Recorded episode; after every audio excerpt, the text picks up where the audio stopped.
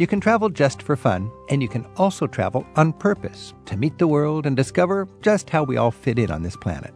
But when you meet people face to face, you get to know them and their kids. I want my children to understand the world as the world, not just as an American sector. Hi, I'm Rick Steves. Today, we're sojourning with Jim Wallace. We're seeing how nomadic life lingers in modern Turkey. It just takes like half an hour to pitch the tent. And we're learning from evolutionary biologist Christopher Wills just how much we all have in common. One of the things that I've learned as I've traveled from one end of the planet to the other is how similar everybody is. Venture out with us in the hour ahead as a preacher, a scientist, and a child of nomads share their own perspectives and help us to see the world in a whole new light as one big, interesting family. So come along. It's Travel with Rick Steves. Some people just don't fit in. They don't want to. They don't want to own property or get a job with a big company. Sometimes they'd rather stick to the same life their ancestors have lived for centuries, such as nomads, herding livestock in search of sweet grass in the mountains of Anatolia. Coming up today on Travel with Rick Steves, a tour guide from Turkey explains how some of her family has lived off the land in goat-hair tents as far back as anyone can remember. But recently, her father's branch of the family tree opted out in favor of a modern lifestyle. We'll hear how nomadic traditions fit or don't fit into modern Turkey, coming up in a bit on today's Travel with Rick Steves. We'll also find out what so-called primitive societies have taught scientist Christopher Wills about the forces of natural selection and how societal differences that keep us apart aren't always even skin deep. Let's start with a different angle on our common humanity with one of America's leading Christian voices, the Reverend Jim Wallace. He's sometimes controversial with his evangelical base because he preaches about the need for social justice and the equal dignity of all people. Right out of college, Jim founded a community and a magazine both called Sojourners, and he joins us right now on Travel with Rick Steves to tell us what his travels to war zones and poor communities have taught him and his family about our place in the world. Jim Wallace, thanks for joining us. Great to be here, Rick. Sojourners, that's your magazine, that's your organization. Now, this is a travel show, and yeah. Sojourners is traveling, right? People on a journey. It's a metaphor for the church, the pilgrim people of God, people who don't know national boundaries, people who are in but not of the world, an extended community around the world. It's movement, network, magazine, online, Sojo mail. It's a website, sojo.net. But really, it's a community all around the world, very global, very international. I think travel is a beautiful thing when it comes to combating ethnocentricity, and I think ethnocentricity is kind of a dangerous notion these days. How does travel combat ethnocentricity in your faith? Well, I think sometimes we are told that we are better than, different than other people, and somehow they are a threat to us because they're different than we are with different values. They care about different things, and that just isn't true. I've traveled all over the world, and I find that what makes us human is much more powerful than what makes us different. When you meet parents who have the same hopes for their children in refugee camps, and their mothers are making you warm tortillas and coffee every morning. You're playing with the kids, you know. You have a different view of that village than when it's talked about on the evening news as a target for U.S. military strikes. Okay, but you're a Christian leader and respected all over the place as a great Christian thinker. You've been on President Obama's spiritual advisory group. I had an experience in eastern Turkey once, and it made me feel really good, but I hope I'm not just being kind of wishy-washy with my Christian faith. I was dancing in somebody's home, and the man here was a Muslim. Mm-hmm. He took me over to the wall, and he said, "This is where I hang my Quran. It's the most holy place in my house, the Quran bag." Mm-hmm. And in my Quran bag, I also have a copy of the Bible and the Torah, because we Muslims, Jews, and Christians are all, quote, people of the book, children of the same God. Mm-hmm. Mm-hmm. Is that unchristian to accept that from your theological point of view? No, and you find Muslims around the world who hate the kind of violence being carried out by a very fundamentalist sect of their own faith. And the way you're often taught here that Muslims are all somehow part of this Islamic terrorist movement is just not true. And you meet people who have a very different feeling, and they don't even hate you. I have a friend who went to Iraq just before the war, young evangelical Christians, and they went to tell the people of Iraq that we don't hate them. On their way home, their car went off the road, had an accident, a serious accident, and a bunch of folks came out, you know, native Iraqi people, and took them to the hospital.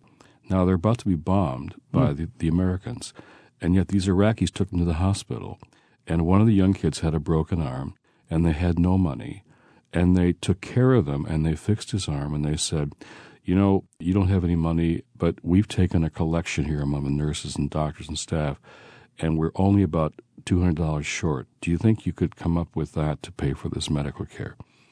Now, these are people who are about to be bombed by and here are these American kids experiencing a hospitality and generosity. They didn't like Saddam Hussein either. Right. But I told the president, President Bush, I said, you know, I want to see Saddam Hussein removed too, but not by bombing the children of Baghdad. So I went to Baghdad, and I met the faith leaders there and the children, and this was not the answer. And so how do you solve problems in a different way, resolve conflicts, by knowing the people and relating to people that you're estranged from? But we have to be able to put the Bible, the Torah, and the Quran in the same bag in order to do that, because nobody's going to go away. There's a billion Muslims in the world. Yeah, there's a billion Muslims, a billion Christians. And would you say it's fair to say that, of course, there's extremists in every religion that wouldn't accept this, but the mainstream leaders of Christendom, Judaism, and Islam would be comfortable, in the interest of peace, to have that man have those three books in the same bag and say we're all children of the... Well, let me tell you a quick story. You remember when there was a big controversy about the mosque in New York City, and then a pastor in Florida said he wanted to burn the Quran. Remember that, Terry Jones? Mm-hmm. Every night I was on one of these cable stations saying, the media is doing a conflict narrative. There are other things going on. Finally, CNN told a story of the Heartsong Church in Memphis, Tennessee, who heard there was an Islamic cultural center coming to their neighborhood. So Steve Stone put a sign out, Heartsong Church welcomes Memphis Islamic Cultural Center. The Muslims were blown away. They said, we hope to be ignored, and you welcomed us. And they said, well, we try to love Jesus here, and so he says love your neighbors, and we heard you're our new neighbors, so welcome to the neighborhood. Kids began to play with kids. The pork barbecue began to include halal meat, chicken, and beef.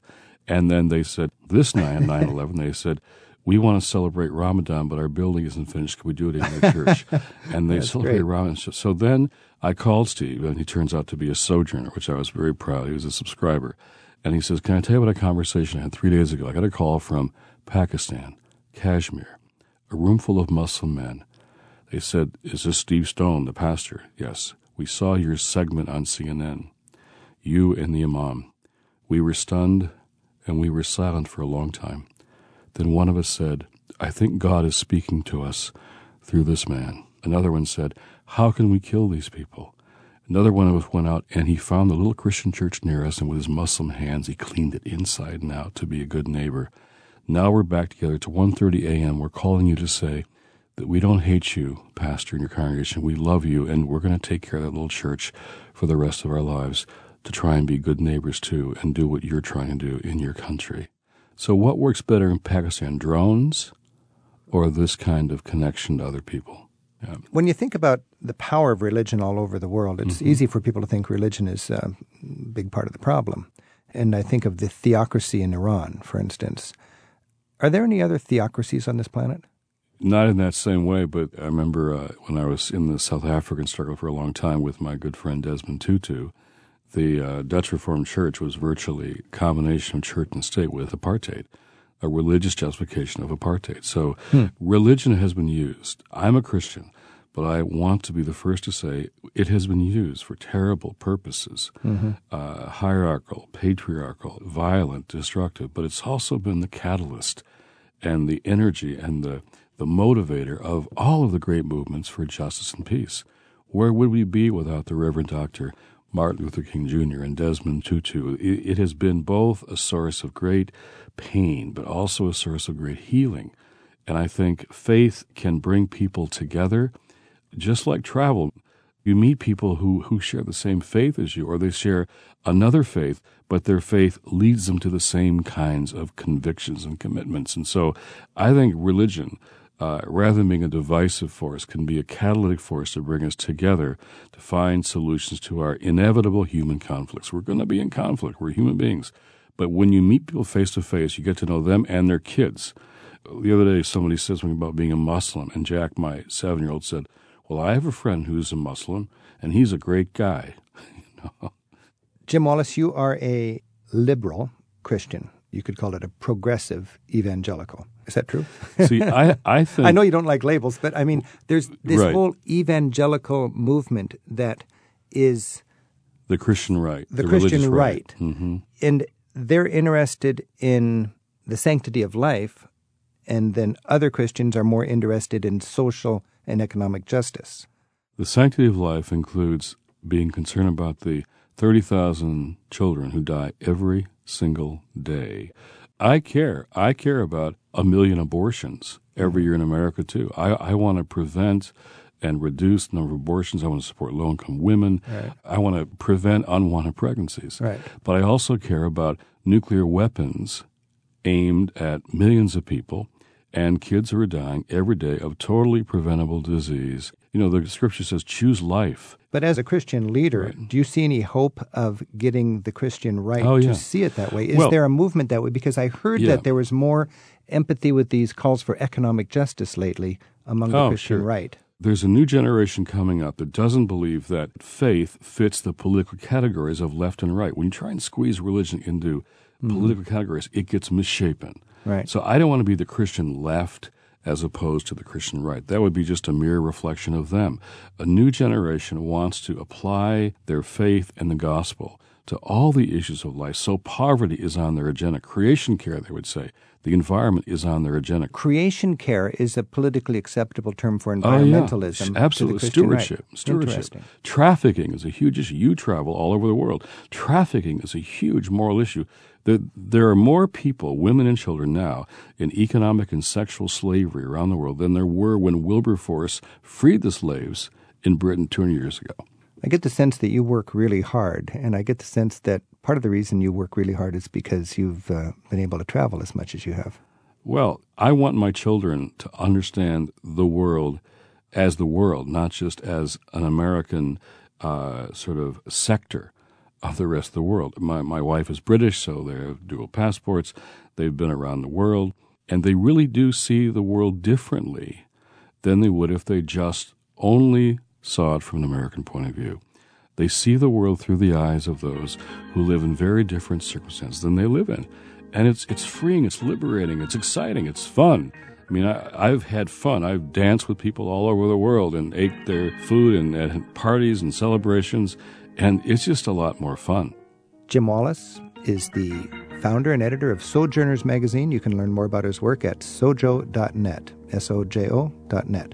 Jim Wallace, thanks so much for being here. It's lots of fun to be here. Thank you. Best wishes with your work and happy sojourning. Thank you. Next, we view the world through the evolutionary eyes of the Darwinian tourist for another angle on our place in the world. It's Travel with Rick Steves.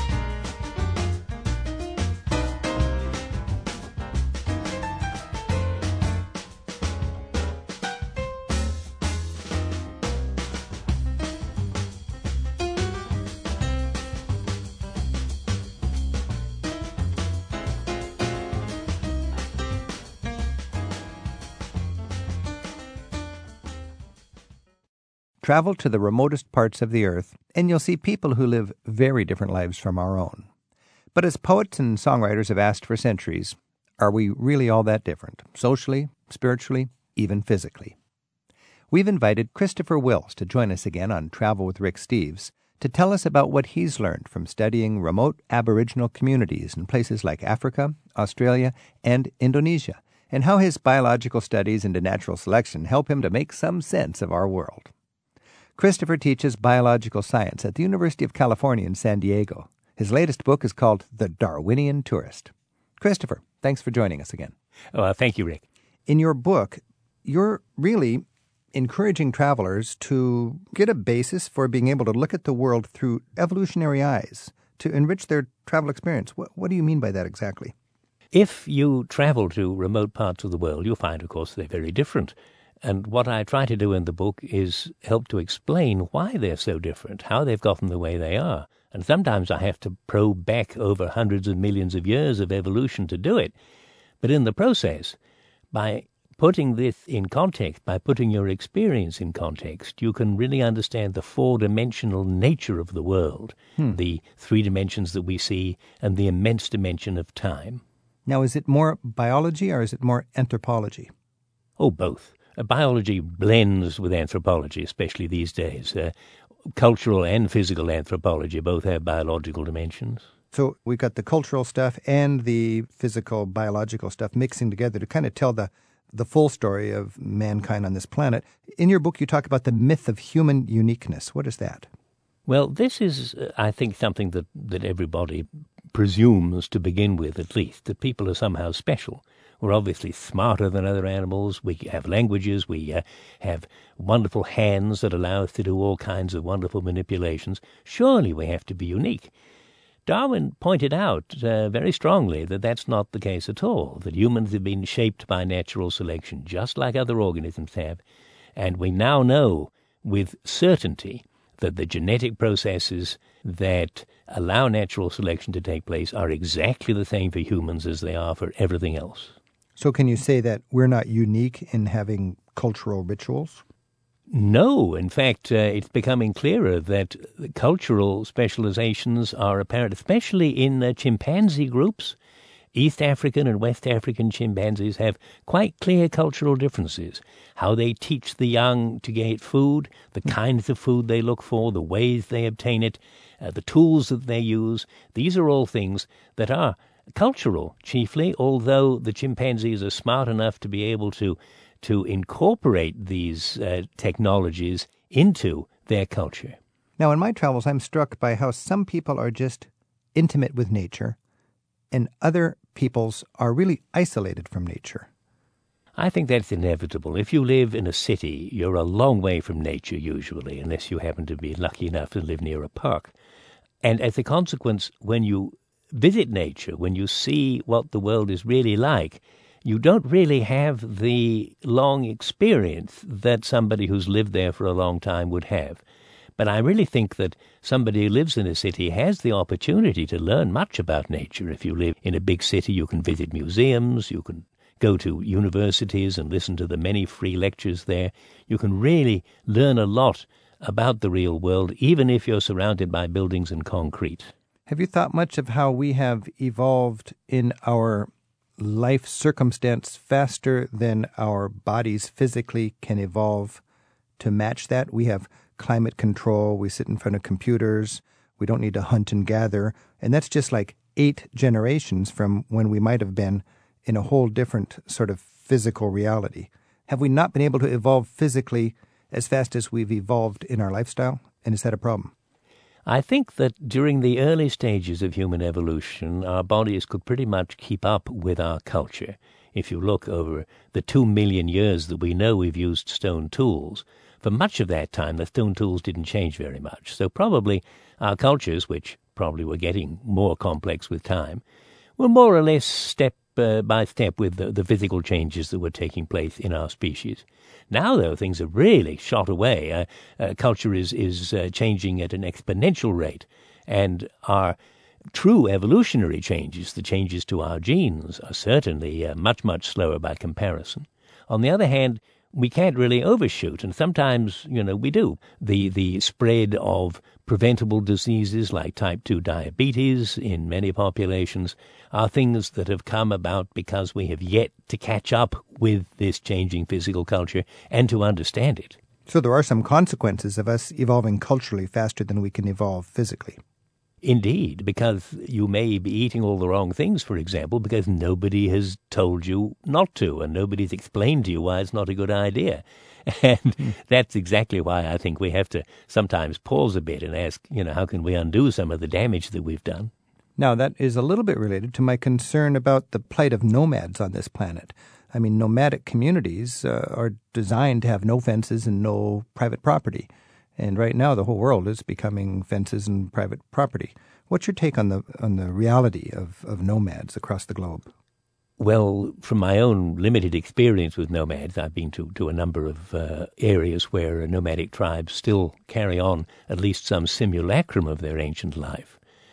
They have been caught up in history. The San people of southern Africa, for example, the San of the Kalahari Desert, were people who were very widespread throughout much of southern Africa up till about 1,000 years ago. And they really were.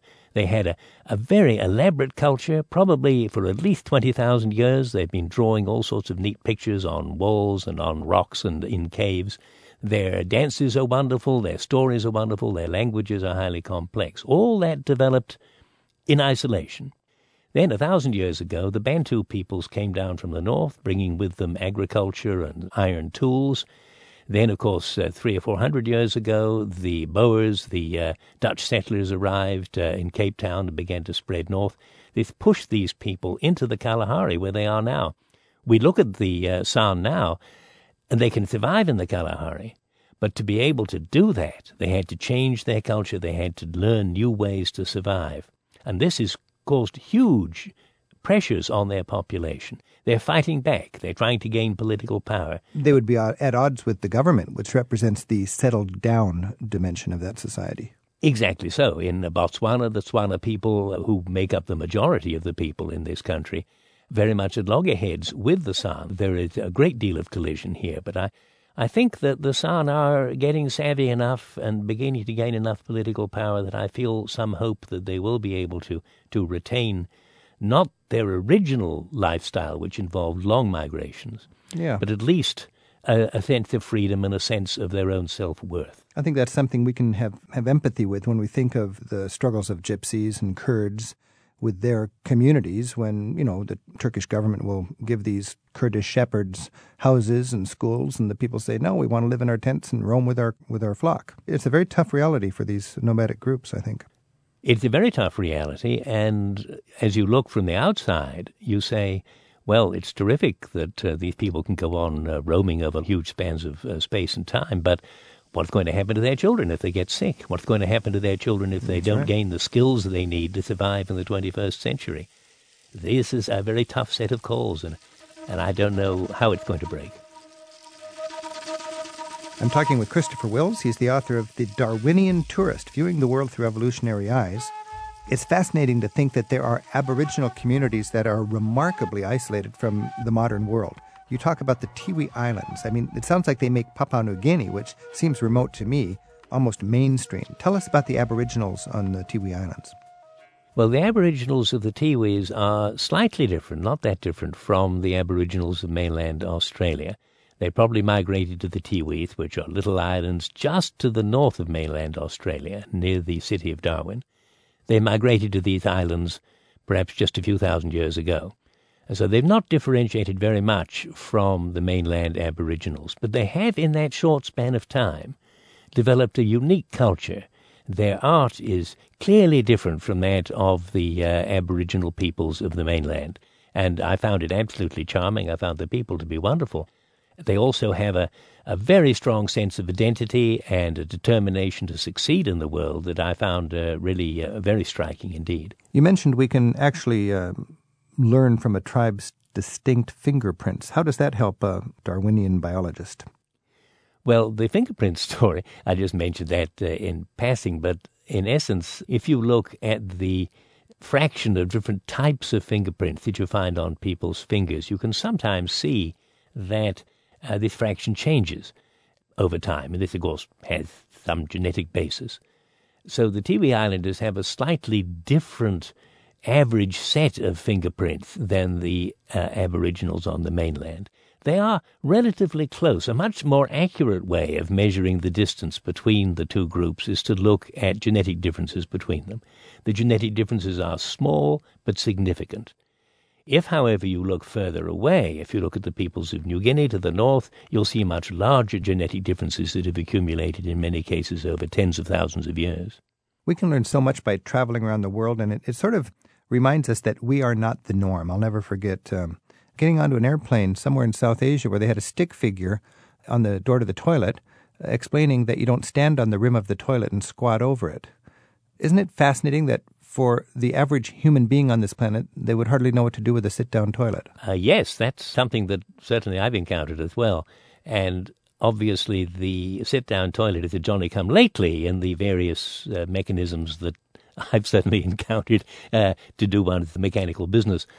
The gaps, I think, though, between different human groups are far smaller than these casual interactions might suggest.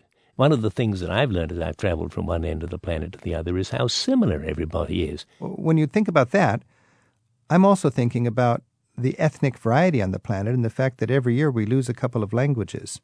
I mean, languages actually go extinct. You take the languages of New Guinea, for example. There are over 800 languages. I don't think anyone's clear exactly how many there are. And they have arisen primarily because different groups, even fairly near each other, have not mixed, both for physical reasons, because they may be separated by a mountain ridge, or for cultural reasons, because they only mix through warfare, or they may have nothing to do with each other. This really encouraged, for a long span of time, the development of different languages, or the evolution of different languages. But now, of course, people are beginning to come together. One of the most wonderful things that was done during the time when the Australians ran Papua New Guinea was to introduce the idea of a sing-sing.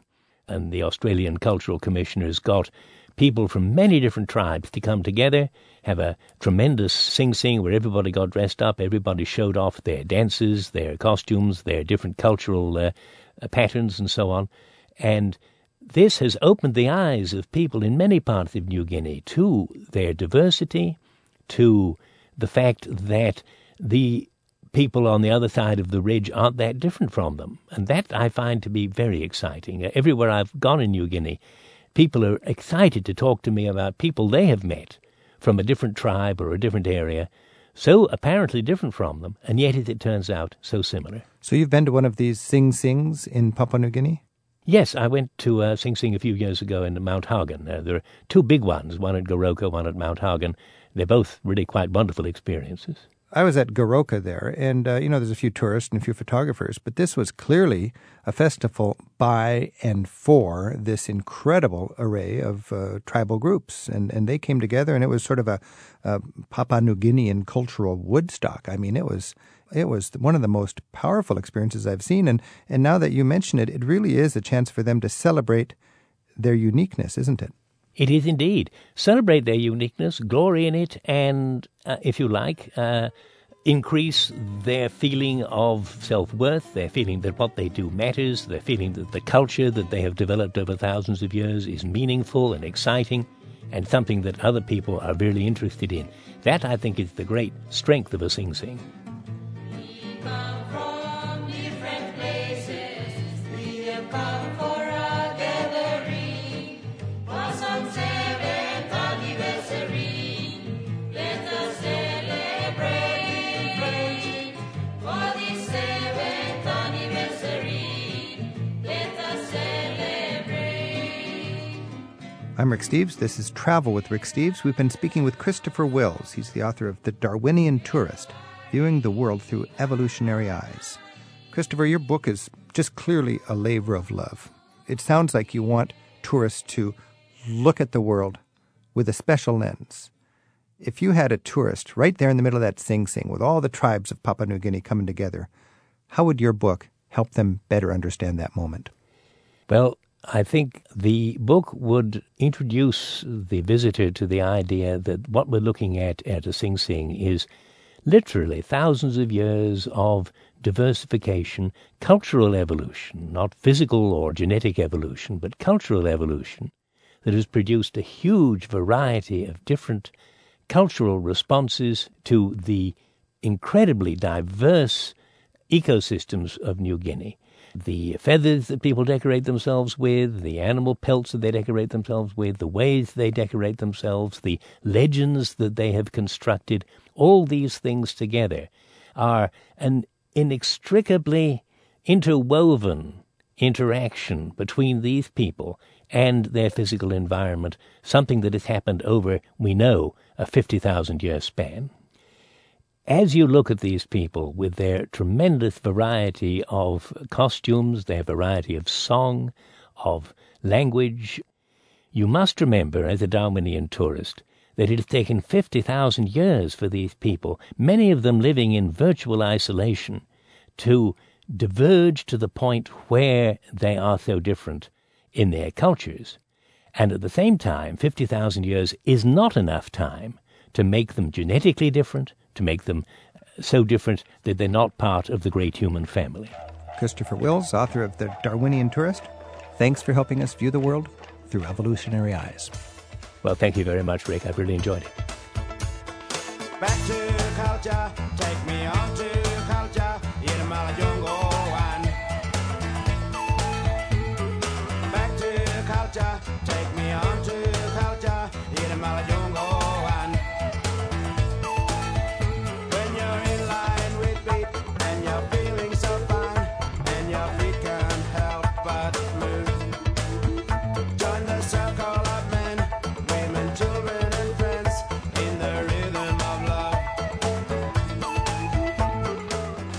Sometimes what you imagine your travels will be like, and how they turn out, can prove to be two different realities. Here's some examples in the form of haiku written by our listeners. Karen Bray of Columbus, Indiana, led a group of 24 American high school students on a trip to Europe, which inspired this haiku she sends us. High school travel group, 4 countries in 6 short days. Where's Taco Bell? Annetta Miller from Marion, Illinois, sends us one that might resonate with a few parents. Travel with adult child. No more burgers to eat. When can I stop footing the bill? Imazelle McVeigh from Chula Vista, California, planned on seeing a lot of sights in London, but writes this haiku to confess what really happened. Buckingham Palace, Big Ben, the Tate, Shakespeare's Globe. We mainly do pubs. Links for sending us your own original travel haiku are in the radio section of ricksteves.com. Up next, the granddaughter of Turkish nomads gives us a peek into life from a tent and how her relatives coexist with the modern world. It's Travel with Rick Steves. Kuzuzangpo nga lotirinchen Bhutan Himalayas lein. Nga Rick Steves da Chika Join. Hello, my name is Loti Rinchen from Bhutan, north of India in the Himalayas. I travel with Rick Steves. Kadinche. That's good. When you travel, you realize that in this modern world, the plight of nomadic peoples gets tougher and tougher. Cards are stacked against nomads that don't want to live with a settled-down kind of mentality. They don't want to raise their children in the government school or play by the rules established up in the capital. There's just about 30 or 40 million nomads left in this increasingly industrialized world. There's 3 kinds. There's hunter-gatherers, there's herders, and there's traveling artisans and craftspeople. Today we're going to talk about nomads and the plight of nomads in Turkey. And we're joined by somebody whose family comes out of a nomadic heritage, Ayşegül Ünlü. Thanks for joining us, Ayşegül. Thank you very much. It's a great pleasure for me to be here. Tell us, how is your family nomadic? Well, I come from a family known as part of the Neo-Ottoman nomadic people. In Turkish, we call nomadic people as yörük. And that's the word for to walk. So there were people... People who walked. Just walked, yeah. In order to find pastures in the highlands for their flocks of sheep and goats. So how many generations ago were your relatives? Like 3 generations, I can say. I still remember having stayed in my uncle's tents, black goat hair tents. So black goat hair tents, just like in the Bible. Exactly. Wow. What was that like? What does it look like? It's indeed you have first the skeleton, let's say a kind of scaffolding, which is just consisting of reeds and a big pole in the very center. And then you just around it stretch the goat hair. The goat hair fabric, like the canvas made fabric, yeah, it's a kind of woven stuff like a textile thing. And it's a kind of like partial waterproof, I can say. And we're well ventilated in the summertime. Whenever there's a serious rain, I remember my uncles used to have a big nylon bag around it, and it was quite all right. So big, almost like a plastic tarp or something. Yeah, over exactly, exactly. And the simple furnishing, of course. Well, it's nomadic. It's like to be portable. Exactly. It just takes like half an hour to pitch the tent. Going with your herds. Yes. Where you need to get new grass for the sheep to eat. That's true. Well, in the past, I don't remember having seen any camels with my own clan, but they used to use camels for transportation. I've had some beautiful opportunities when I travel around Turkey just to stop in the middle of nowhere and leave the car and walk over to a tent and talk to nomadic people. Yes. Is that still possible? It's very likely. In the Taurus mountain ranges and in the southeast part of Turkey. The southeast part of Turkey and the Taurus mountain range. Yes. And what would happen? You walk up, who do you meet? What do you see today when you find nomadic people? Well, you will be seeing nuclear families, I would have to say, like the father, the kids, and the mother. Mother, of course, doing the cooking and the milking and in production of the dairy things like the cheese. So that's the means. And the father would be the herder, the sheep herder. The father would be the herder, exactly. And his main duty is going to be majorly at the moment, it's like not catering to the butchers, but catering to the people in the urban areas, especially right before the sacrifice festival. Oh, so that it's relating to Muslim sacrifices when they need a sheep or a lamb or something. In my part of the nomadic family where they live, it's going on like that. I'll never forget dropping by a nomad's tent and the little boy was playing an eagle bone flute. Mm-hmm. Do they still play the eagle bone flute? Yes, they do. Tell me about that. Well, hunting is like a hobby for the nomadic people. It's not really, they majorly make their living from herding the flocks. But hunting is a big part of the culture. So it's either eagle or rabbit or deer hunting. They hunt eagles. Yeah. And when they've shot an eagle, they'll use all the parts of the body they can, and they make a flute out of the bone. Exactly, and it's a beautiful instrument. It's a gorgeous music they make. Yes. And the little boy was playing an eagle bone flute, and then I could hear, I couldn't see the father, but the father was playing an eagle bone flute just over the ridge of the hill. That's a kind of like communication mean also. And I would imagine that goes back to biblical times. Yeah, it must have been. I mean, I remember also different sorts of music.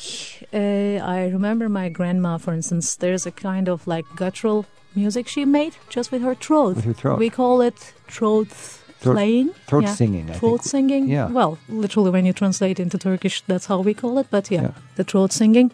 And it's related, of course, to shamanistic music approach.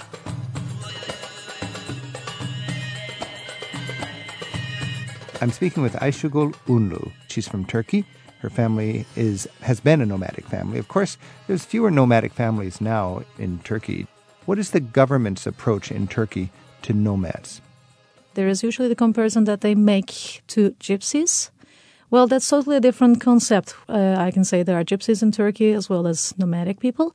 Well, we can't really speak of any kind of government pressure on the nomads, because they really do not have a big influence on the other people. Because my understanding was in southeastern Turkey, the government was providing houses and schooling for nomadic tribes, hoping they would settle down. Yes. But the people don't want their children to be schooled by the government. Well, for the southeast part of Turkey, it might be a little bit different. So that'd be a Kurdish issue. That will be a Kurdish issue. Well, there, because of the harsh territory, it's a little bit harder for them, of course, to adopt the sedentary lifestyle also. Whereas in the western part, there are more villages nowadays, and it's a little bit tough, of course, for a nuclear family to go in between the two, because I remember, for instance, the son of my youngest uncle, my cousin, he was carrying this lifestyle till quite recently, and he had 2 sons. So they were spending most of the summertime with the parents in the highland pastures and looking after the goats and sheep. And there still is a viable economy for goats and sheep. This is what they would raise as goats and sheep. Goats and sheep, majorly, in the western part of the Taurus Mountains. And they used to go to school in the wintertime, but that was a big concern because they can't just leave their herds of, goats and sheep. So they were leaving the kids to the other relatives for their education. But it's a tough thing, that separation, in a very young age for the sons. I believe that's why in the United States we have a big summer break, 3 months off for the children, because traditionally that was when they would help on the farms. Yes, that's true. So in Turkey, the nomadic families, they could be with the herding parents during that season, go to school in the winter. Yes, that's how it is. So if a nomad wants to buy a new goat hair tent, where does he go? They don't buy it. They produce it traditionally themselves. So this is quite a self-sufficient community. Nothing is wasted, yes. Nothing is wasted, that's the idea. So they used to make them themselves. Nowadays, of course, people are purchasing from the older families, I can say, some of this fabric, but there is less production because there is more modern means also. And now the modern communication techniques and the modern economy, it reaches even into these nomadic clans. It does, definitely. People used to go around like ponds where the water was collected. Where they knew a spring was. Or by a spring. Nowadays, if they find a comfortable area for them, they can regularly get the water from the neighboring village. There are thousands of nomads out there doing their thing as they have for centuries. How do they organize politically? Or do they? Well, there is not a political organization whatsoever. So it's they're pretty much disparate. Yeah, well, people wanted to carry on the traditions and customs, and when it comes to that, they are really proud of their, background, and they remember about these issues and at the wedding parties and so on, but there is not a real political organization, but of course, they would be giving support more from the same background people politically as well, because they would be the ones who would be understanding their problems and difficulties in life. Who represents them in the government? Well, the thing is, one of the things, of course, disappearing with the modernity and globalization is there is less and less, they don't families. Fit. Yeah, they don't fit within the, And I would think it's difficult to keep the children on the tent. That's true. The children want to go into the city. That's true, yeah. In that case, of course, they would be having more education, and the more educated people you have, the less people would like to carry on with that. And it's a real issue, and all these things are disappearing. Are you sad when you think of your heritage that the lifestyle of the nomads of Turkey is really not going to last very much longer? I am sad about it. On the other hand, I believe that the ones who have the chance for further education, they should be given the chance for their further education and their choices in life. But for those who do not have any future prospects in education, there is definitely a need for them in life. For the herding of the animals. If you need a lamb to sacrifice, where are you going to go? Exactly. To carry on this art of living, I have to say, because, even when you look at in the artistic approach, there had been a great contribution of these people. What's that? Carpet making, kilims, and I remember, for instance, my grandma. It's literally part of the fabric of your culture. Yes, this nomadic even community. Braiding some of the woolen yarns that my grandma made and dyeing them to different colors. She was making some very easy products, like whenever you carry the babies around, you can just tie them around, wrap them around in these fabrics, that sort of thing. So you're two generations basically away from the tent and the nomadic lifestyle. How is it that you are, if I look at you on the street, I would not think nomad. What happened to you to get you out of that community? It was because of my father. Your father? Yes. My father is among his 14 siblings from two wives of my grandpa. He was really very bright at primary school, and he was chosen by his teacher as one of the bright ones who he excelled. So he studied at the village institute to become a teacher. And after having become a teacher, he wanted his kids to have a better education, of course. So that's my story and education. My sister's, yes. And today you're traveling around the United States. Today you went shopping. What were you shopping for? Snowboarding outfit and gear. Yeah. Snowboarding outfit. So the nomad with the snowboard. I love the mountains. Well, that didn't change. Snowboarding in Turkey. You don't think of Turkey for skiing and snowboarding. Where do you snowboard? In a place called Kartalkaya, like 4 hours away from Istanbul. But there are plenty of resort towns for skiing and snowboarding. It's just a developing new, pastime for people in Turkey. You can drop in on your great uncle one day and play the Icobon flute, and the next day you can get together with your friends and your cell phones and go snowboarding. No, I'm kind of like the weird one in the family. I traveled for an average tour quite widely, and they have some difficulties in understanding what I do sometimes. Like, why on earth would you go to India, for instance? They have really difficulty in understanding some of the things, of course. Because the outlook of a nomad is probably, you can walk there, and if you can't walk there, why do you need to go there? That's true. Or, what would you be searching there? Ayşegül, if you're a tourist coming to Turkey and you want to get a dose of the surviving nomadic lifestyle, what would be the best approach? Well, the easiest accessible way of seeing it would be a visit to Turkish Islamic Arts Museum in Istanbul, very close to Hippodrome. This is the Islamic Arts Museum with the big ethnographic upstairs, or is it downstairs? It's downstairs. Downstairs. At the basement. You can't miss it. It's right on the Hippodrome there near the Blue Mosque. Okay, so that's the big museum. And there you get this beautiful look at the various ethnic groups in Turkey. Yeah. If you want to actually see nomads, what could you do? Indeed, if you are traveling around the Taurus Mountains in the southern part of Turkey, and you are really very likely to maybe see a caravan of a nomadic group of people, like, late, I would say, spring, because that's the time usually when they are looking for highland pastures and they would be moving on. So you might see a man alone with his flock? Well, not really very that close by to the main road, but if you have really open eyes and look for it, you might see it, or you might see some tents pitched already by the side of the road. Can you park your car and walk over and say hello? Yes, you can. Just watch out the dogs sometimes. The dogs? Yeah, the shepherd dogs are quite fierce, I have to say. So apart from that, it's very accessible. People would be very hospitable and they would welcome you, even though they wouldn't be understanding maybe a single word. You'd have a language barrier, but you could enjoy the tea. I'm sure the chai would come out. The chai or ayran or, I don't know, whatever they have. Whatever they have. Yes. Exactly. Well, I really find that, especially in the Muslim faith, a traveler is a gift from God, or a visitor from another country is treated as a gift from God. Yes, exactly. We call Tanrı misafiri, the guest of the God, we call. So you'll be welcomed appropriately. Exactly. What is the word again in Turkish for nomads? Yörük. Yörük. And what does that mean? Well, it comes from the verb yürümek, which is to walk. To walk. Basically. The nomads. Yeah. Ayşegül Ünlü, thank you very much, and best wishes with your family, with your heritage, and with your snowboarding. Thank you very much. Thanks a lot.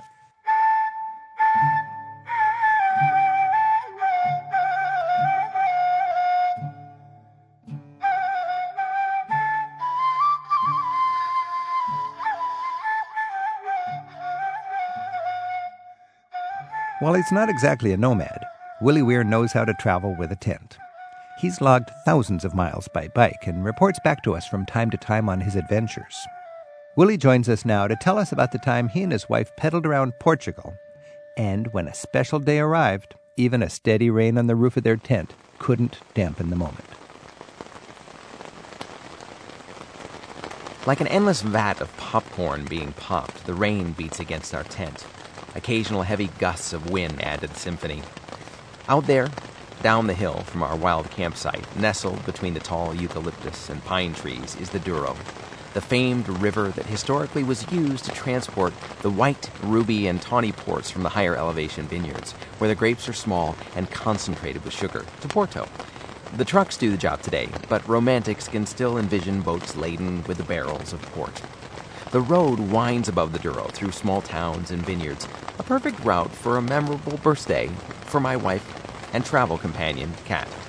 We could stop for lunch at a restaurant with a view and maybe splurge on a room at a quinta, a countryside lodge. But the rains came early in the morning and never stopped. Oh, maybe occasionally, just long enough to get our hopes up and thoughts of packing up the tent. But then another gust of wind would bring a cascade of water from the tree canopy, and the rain would start again. So Kat will spend her birthday in a little 6x4 tent with a view of soggy, fallen eucalyptus leaves imprinted on the rainfly. There will be moments of excitement, a victorious gin game, some bread with cheese al dente. That's actually dented cheese. Our wedge of cheese got smashed up against a tuna can in our food bag. And there will be the occasional sojourns out of the tent to heed the call of nature. And there will be tea and an almond shortbread treat that she will hold up and sing happy birthday to me while giggling uncontrollably. The sun will set, and the wind and the rain will continue late into the night. It wasn't in the plans. It wasn't idyllic. The Douro will still be there tomorrow. But it was, for lack of a better word, a memorable birthday. Have a good birthday. Happy birthday to you. Happy birthday to you. Happy birthday. Happy birthday. Happy birthday to you. Ah. And goodbye. Have a good birthday. Happy birthday to you.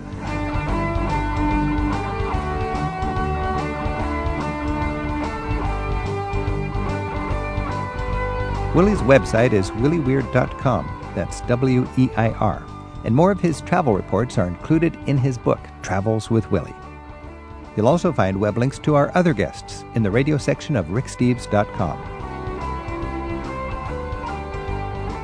Travel with Rick Steves is produced by Tim Tatton with Sarah McCormick at Europe Through the Back Door in Edmonds, Washington.